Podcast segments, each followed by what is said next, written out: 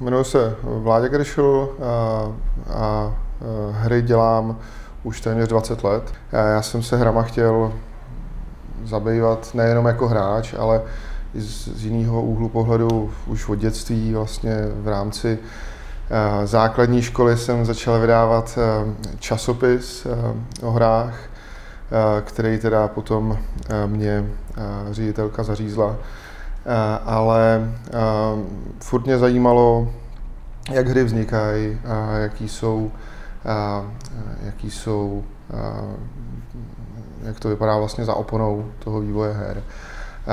A, bavilo mě tvořit si vlastní levely.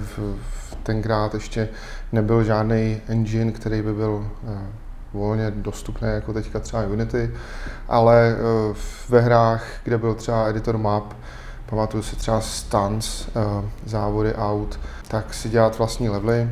A někdy kolem roku 97 si pamatuju, že jsem hrál hru, která mě hodně, uh, hodně sformovala. Uh, nejdřív to bylo Might and Magic 6 teda, to bylo tuším 96. Uh, a v roce 97 jsem potom hrál Spellcross od slovenského studia Caldron. Pamatuju si, že jsem eh, tenkrát seděl takhle s kamarádem, my jsme to hrávali ve dvou, ne, že by to byl eh, koop, ale eh, tenkrát prostě jeden hrál, druhý na něj koukal. Tak jsem seděl s ním a říkal jsem, že bych chtěl dělat na pokračování Spellcrossu, že jednou na tom budu dělat. A to byl vlastně pro mě i takový drive, že jsem si prostě v tom roce 97 nebo 8 řekl, prostě budu dělat pokračování Spellcross. A v roce 2010 jsem eh, začal dělat eh, lead game designera v Caldroně, eh, ale mezi tím samozřejmě byla dlouhá cesta, jak jsem se k tomu dostával a jak jsem si za tím cílem šel. Někdy na začátku 2000 jsme začali dělat freeware, což byl tenkrát vlastně jediná možnost, jak ty hry dostávat k hráčům, když si neměl zkušenosti, abys měl vydavatele, protože Steam a podobné platformy ještě nebyly. Tak jsme se začali učit u dělání freeher, používali jsme eh, různé programovací jazyky a, eh, a většinou jsme to jakoby kódili a dělali dost od základu, nepoužívali jsme nějaký, a, nějaký game editory. A, a to mě pomohlo v tom, že jsem se naučil dělat jak programování, ale i grafiku, 3D grafiku, nebo naučil. Osahal jsem si to a samozřejmě herní design, protože jsme byli malý studio, pár lidí a, a, a tam každý dělal všechno v podstatě. A postupně jsme se začali vypracovávat, začali jsme dělat hry pro různé soutěže, pro zákazníky, zakázkové hry. A třeba pro Becherovku Game jsme dělali hry z, z těch českých pro dánský studio Tonic Games a tak dále. A tímhle tím jsme se dostali až k vydání naší komerční hry tenkrát tady pod českým vydavatelem nebo člověkem, který měl s vydáváním zkušenosti. Ta hra se jmenovala Hammer Combat. Od těchto těch eh, jakoby zakázkových eh, reklamních her jsem potom přišel k eh, práci v, v profesionálních studiích, kde jsem se to chtěl naučit tak, jak to chodí jinde. Takže jsem pomáhal klukům z Raking Grass, pomáhal jsem tady vlastně v Kentaury, studiu pražským. To vedlo právě k tomu, že jsem se potom dostal do toho Caldronu. Historie Caldronu je dlouhá, eh, jak říkám, eh, v roce 1997 vydali Spellcross, což eh, v té době vlastně byla první československá hra, která vyšla celosvětově pod vydavatelem SCI. Tam byl bohužel trošku nešťastný timing, kdy vlastně SCI vydávalo vydávalo eh, zároveň i Carmageddon a, a převážný fokus toho vydavatele byl na ten Carmageddon. Ale nehledě na to, Spellcross byla velmi, velmi pozitivně vnímaná hra. A jenom pro zajímavost, eh, to byla velmi dlouhá hra, měla 100 levelů a vlastně, nebo přes 100 levelů tuším. A pro uh, americký publikum se musela ta hra zkracovat, protože říkali, že to by žádný Amík nedohrál, takže se asi třetina levelu vyhazovala.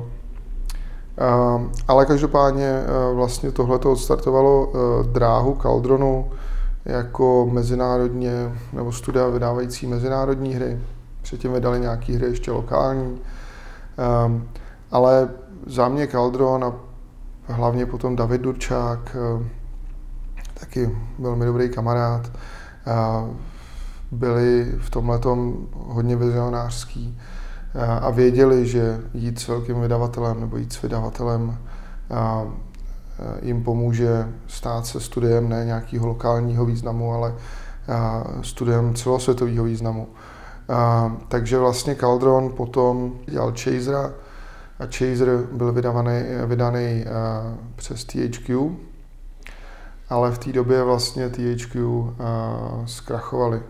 Zpětně zase byli rozjetý, ale, ale v té době THQ zkrachovali a Caldron řešil, eh, řešil, co dál a vlastně se naskytla příležitost eh, začít dělat pro eh, Activision v Minnesota, že Activision měl dva hlavní směry. To byl Activision, který dělal ty primární velké tituly typu Call of Duty a pak byl Activision Licensing, který dělal tituly, které byly vlastně na, na základě dělaný na základě spolupráce s nějakou licencí, která třeba u těch loveckých her byla Kabela, což je velký eh, vlastně eh, výrobce americký, prodejce eh, vybavení pro lovce, outdoorového vybavení a tak dále.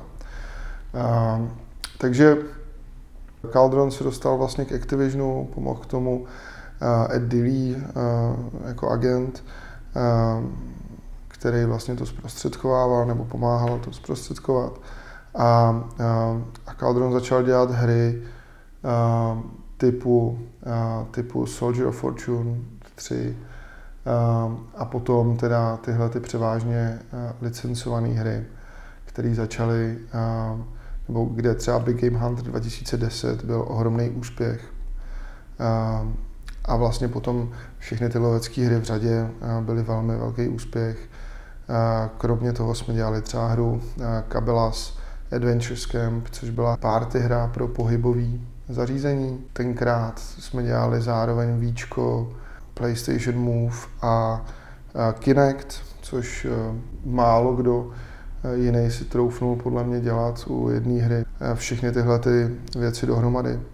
Výhodou Caldronu taky byla vlastně in-house technologie, vlastní engine, kdy byli schopní, nebo kdy jsme byli schopní jít velmi rychle i na další platformy. Třeba když jsme dělali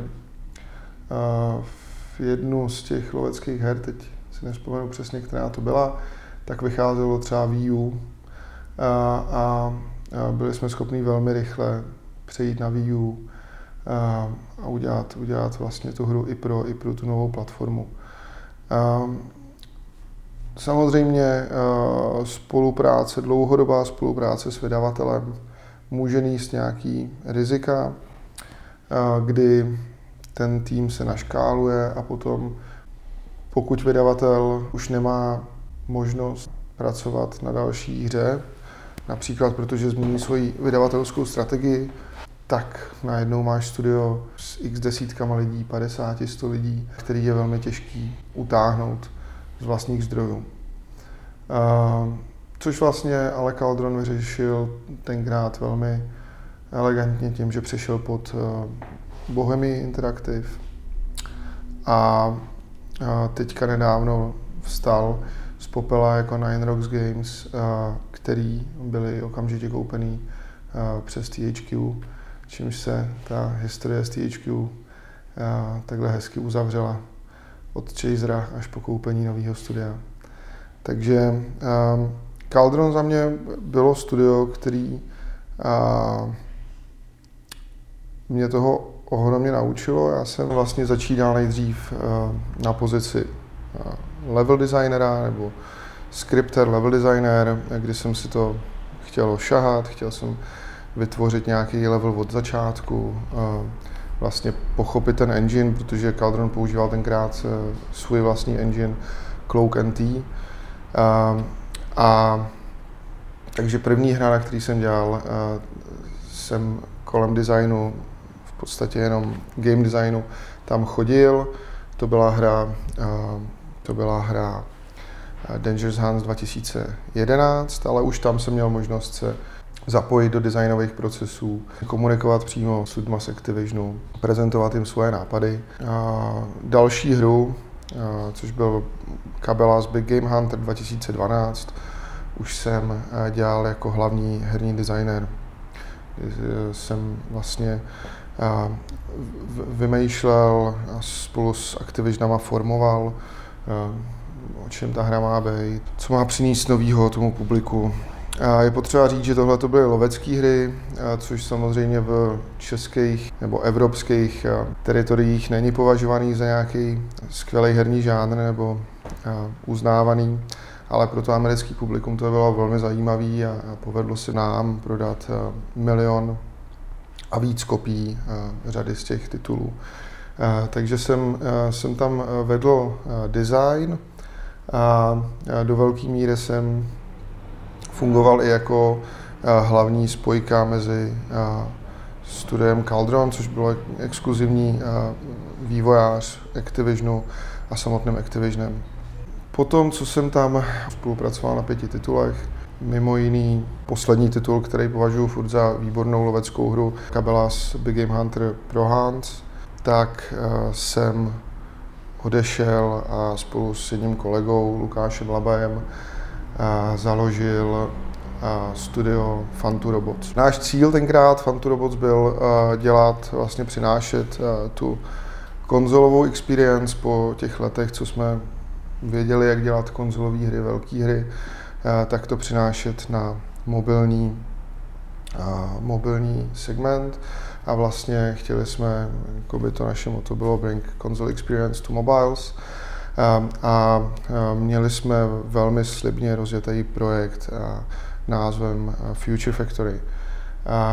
To byl vlastně roguelike, střílečka, inspirovaná RUR Karla Čapka, vůbec tím světem dystopickým a tím jakoby retro sci-fi. Bohužel tam jsme měli problémy s investorem nebo s investicema. Nakonec těch peněz bylo výrazně méně, než kolik eh, jsme potřebovali, na, kolik jsme to na začátku napočítávali. Eh, takže eh, jsme se rozhodli tu hru zapauzovat. A musím říct, že když jsem se k ní teďka vracel vlastně po pěti letech od toho, co je zapauzovaná, co jsem si ji hrál, zkusmo na Switchi, na který jsme to převedli, tak je to pořád hra, co má, co má opravdu potenciál. Je to i moje srdcovka, nejenom tím, že to bylo moje studio, ale dělali na ní třeba i lidi, co už ani nežijou a kvůli kterým bych to rád taky dodělal. Ale především je to hra, v které jsem nechal tři roky svého života a nejenom já, ale celý tým a, nebo dva a něco roku svého života a, je tam spoustu práce, dobrých nápadů a právě platforma, jako je Switch, je pro ně ideální. Vlastně my jsme v té době nejvíc bojovali s tím, eh, že to byla dual stick shooterovka a na těch touchscreenách to bylo pořád jakoby neoptimální, i když jsme strávili třeba tři měsíce eh, tvorbou ovládání a těch jakoby virtuálních eh, joysticků a bylo to to nejlepší, co se na touchscreeny, eh, nebo co jsem v té době na touchscreenách hrál v tomhle segmentu, ale i tak to eh, nebylo eh, tak dobrý jako samozřejmě na dual sticku a v té době bylo 3DS, který mělo jenom single stick a, a potom byla PlayStation Vita, která už tenkrát neměla moc velkou a, hráčskou základnu. Takže a, potom, co jsme to zapouzovali, jsem se rozhodl chvíli vzdálit od herního vývoje a dělal jsem, eh, nebo ne úplně vzdálit, ale nedělal samotné hry a dělal jsem konzultanta eh, pro eh, gamifikace, pro různý i třeba velký firmy, banky a tak dále.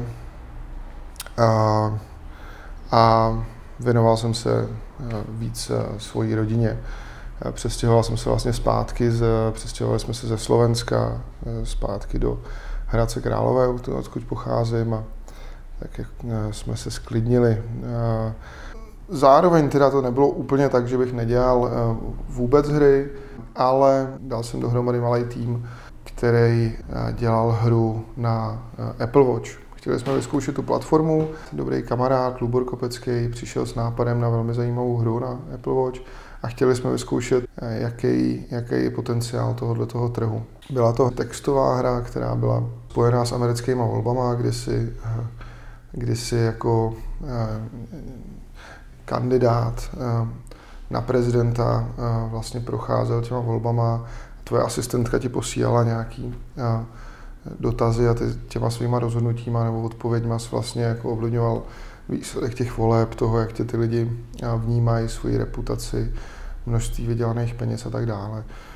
Um, to byl zajímavý počin, uh, který jsme uh, brali ale čistě jako uh, věc, která je experimentální a i když jsme měli pak dobrý hodnocení jako hra, tak to komerčně vlastně nefunguje jako platforma. Což jsme ale tušili, ale musím říct, že ten život mi samozřejmě chyběl, ten herní stres a ten pocit toho, že člověk něco buduje a tvoří něco smysluplného, velkého, mě vlastně začal, začal scházet. A takže jednou, když jsem jel po, po dálnici z Prahy od nějakého klienta v roce 2016 autem, tak jsem přemýšlel, že bych zase rád dělal nějakou, nějakou velkou hru, něco, něco a, zapamatovatelného. A, přemýšlel jsem o lidech, s kterými jsem spolupracoval za ty, za ty léta, s kterými jsem dělal. A jeden z lidí, s kterými jsem dlouhou dobu a, byl úzce v kontaktu, byl Tim May, což je bývalý viceprezident Activisionu. A, a říkal jsem si, že s Timem bych nějakou hru s chutí udělal. A jak to tak funguje, tak eh, asi za 10 minut mě psal tím, eh, s kterým jsme tři roky nebyli v kontaktu, jestli bych mu nezavolal, že eh, má nějaký projekt, na kterém by rád spolupracoval se mnou. Takže jsem, jsem si říkal díky, to, to hezky klaplo, tak jsem ty moji, ty moji volal samozřejmě a On odešel z Activisionu a rozjížděl vlastně malý indie tým, který už existoval další dobu, který se jmenoval Knapnock eh, Games v Dánsku, v Kodani, tak eh, ho chtěl transformovat do většího konzolového studia. A věděl, že s tím mám zkušenosti vlastně v rámci Caldronu, v některých těch her jsem eh, tam měl třeba 60 lidí v týmu a musím, a to samozřejmě nebyla zdaleka jenom moje zásluha, ale musím nás pochválit za to, že jsme vlastně každou hru v rámci Caldronu udělali vždycky včas. Vyšla včas a, komerčně velmi dobře. A, a to je vlastně něco, co jsem přišel dělat do Dánska.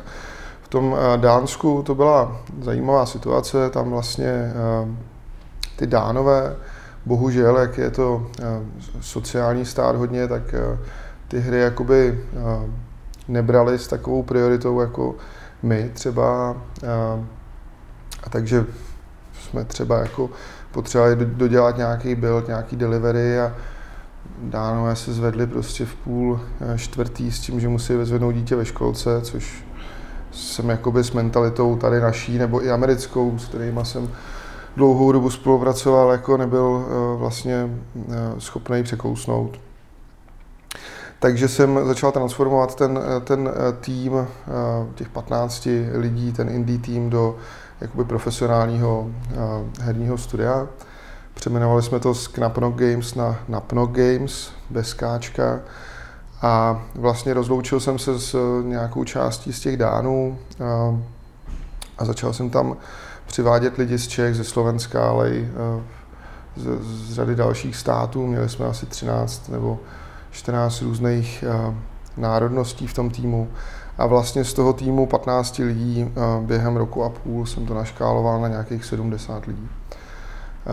V rámci toho jsme dělali jeden projekt, pomáhali se, ještě než jsem tam, nebo když jsem tam přišel, když jsem tam přicházel, tak se pomáhalo s jedním projektem pro Nintendo pro, pro jiný tým švédský, ale vlastně pak jsme rozjeli naše vlastní projekty, a to byl Frantics, což byl jedna z lajkových lodí Sony XDev pro takzvaný Playlink, což byla jejich vize, jak přivíst víc casual hráče k konzolovému hraní. Spočíval v tom, že máš telefon a přes Wi-Fi s ním ovládáš věci, co se dějou na PlayStationu. Nemusíš mít gamepad, který samozřejmě pro řadu hráčů je už jakoby bloker k tomu, aby začali hrát na konzoli.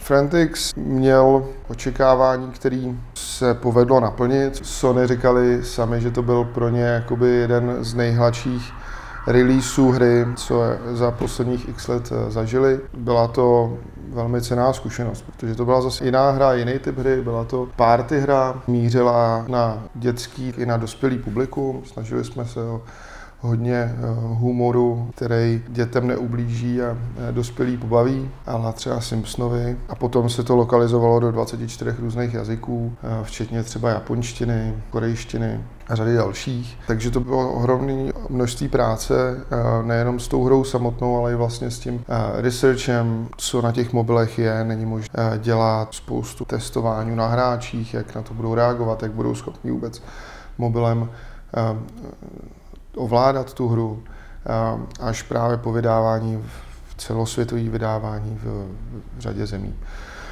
Potom jsem Sony úspěšně odprezentoval a prodal další titul s názvem Chimparty a vlastně funkční studio v té době opustil s tím, že se chci vrátit do Čech a chci se stát součástí něčeho, co bude i z části moje vlastní studio. Když jsem se vrátil do Čech, tak jsem hledal správnou, správné místo, kde bych byl schopný využít své zkušenosti. A začal jsem pracovat jako hlavní producent v Jivě, kde jsme s Milošem Endrelem, věřím, taky spoustu věcí posunuli a vlastně Jiva tenkrát nastupovala jakoby ten trend toho, co jsem i z části dělal ve Fantu Robot, toho přinášet zážitek, nechci říct na úrovni konzolí, ale šťavnatější hry, které jsou i vizuálně bohatší, umějí pracovat s tímhle. Tam jsme rozjeli vlastně další projekt živě, který teďka už vyšel. Zároveň jsem, jsem zjistil, že to jakoby není úplný fit pro mě a že jakoby rád e, dělal něco jiného spíš eh, blíž těm klasickým konzolovým eh, nebo PC hrám. Eh, a začal jsem tady, vlastně rozhodil jsem sítě, začali mě oslovovat i kluci, oslovili mě kluci z, z, Beat, z Beat Games, z Beat Saberu. Začal jsem pomáhat jim vlastně škálovat to studio a, a, a v rámci Game Developer Session dva, tři roky dozadu jsem zároveň i uh, hodnotil hry a, a mezi nimi viděl Lost Hero, která mě zaujala, viděl jsem uh, velký potenciál. Uh, na druhou stranu bylo vidět, že ta hra potřebuje producenta, který by ji usměrnil. Takže jsem se sešel i s Pavlem s Trnadem z, z Gold Knights, s kterým jsme si velmi sedli, ať už po stránce lidský, tak i profesní. A začal jsem tady pomáhat vlastně v Cold Nights, nejdřív jakoby externí konzultant nebo interní konzultant, ale prostě vlastně jsem dělal dva dny tady, tři dny v, v Beat Games. Po čase už to nebylo možné vlastně takhle utáhnout, takže jsem se pak rozhodl, že Lost Hero potřebuje tu producentskou práci víc. Beat Saber už byl vydaný a velmi dobře rozjetý, a, takže tam to bylo spíš o tvorbě studia a, a mě samozřejmě baví tvořit studio, a, ale zároveň u toho mě baví tvořit i, i tu hru samotnou. Tak teď jsme se eh, přesunuli trochu v čase. Jak vidíte, i Office se mírně změnily, i eh, logo už máme eh, vlastně finální. A, teďka už věřím, i vy jste postřehli, že jsme s Gold Knights ohlásili spolupráci s, s, s Koch Media, respektive s jejich novým labelem.